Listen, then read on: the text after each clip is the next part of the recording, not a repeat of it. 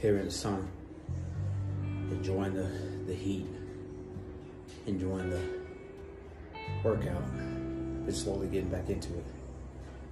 But just because of personal issues, really, for myself. But I wanted to give you a message right now on if we were perfect, then we would be God, because God is the only one that's perfect. So when you try to hold people to a perfect standard, it's impossible.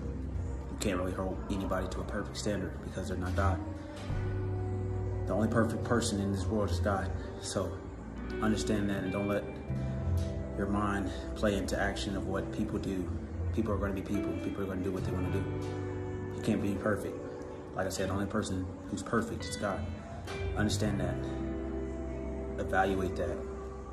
Don't let that ruin relationships. Don't let that ruin people. Don't let that ruin yourself. Just want to leave that message, man. Ain't nobody perfect. God is the only one that's perfect. Y'all have a blessed day, man. Peace.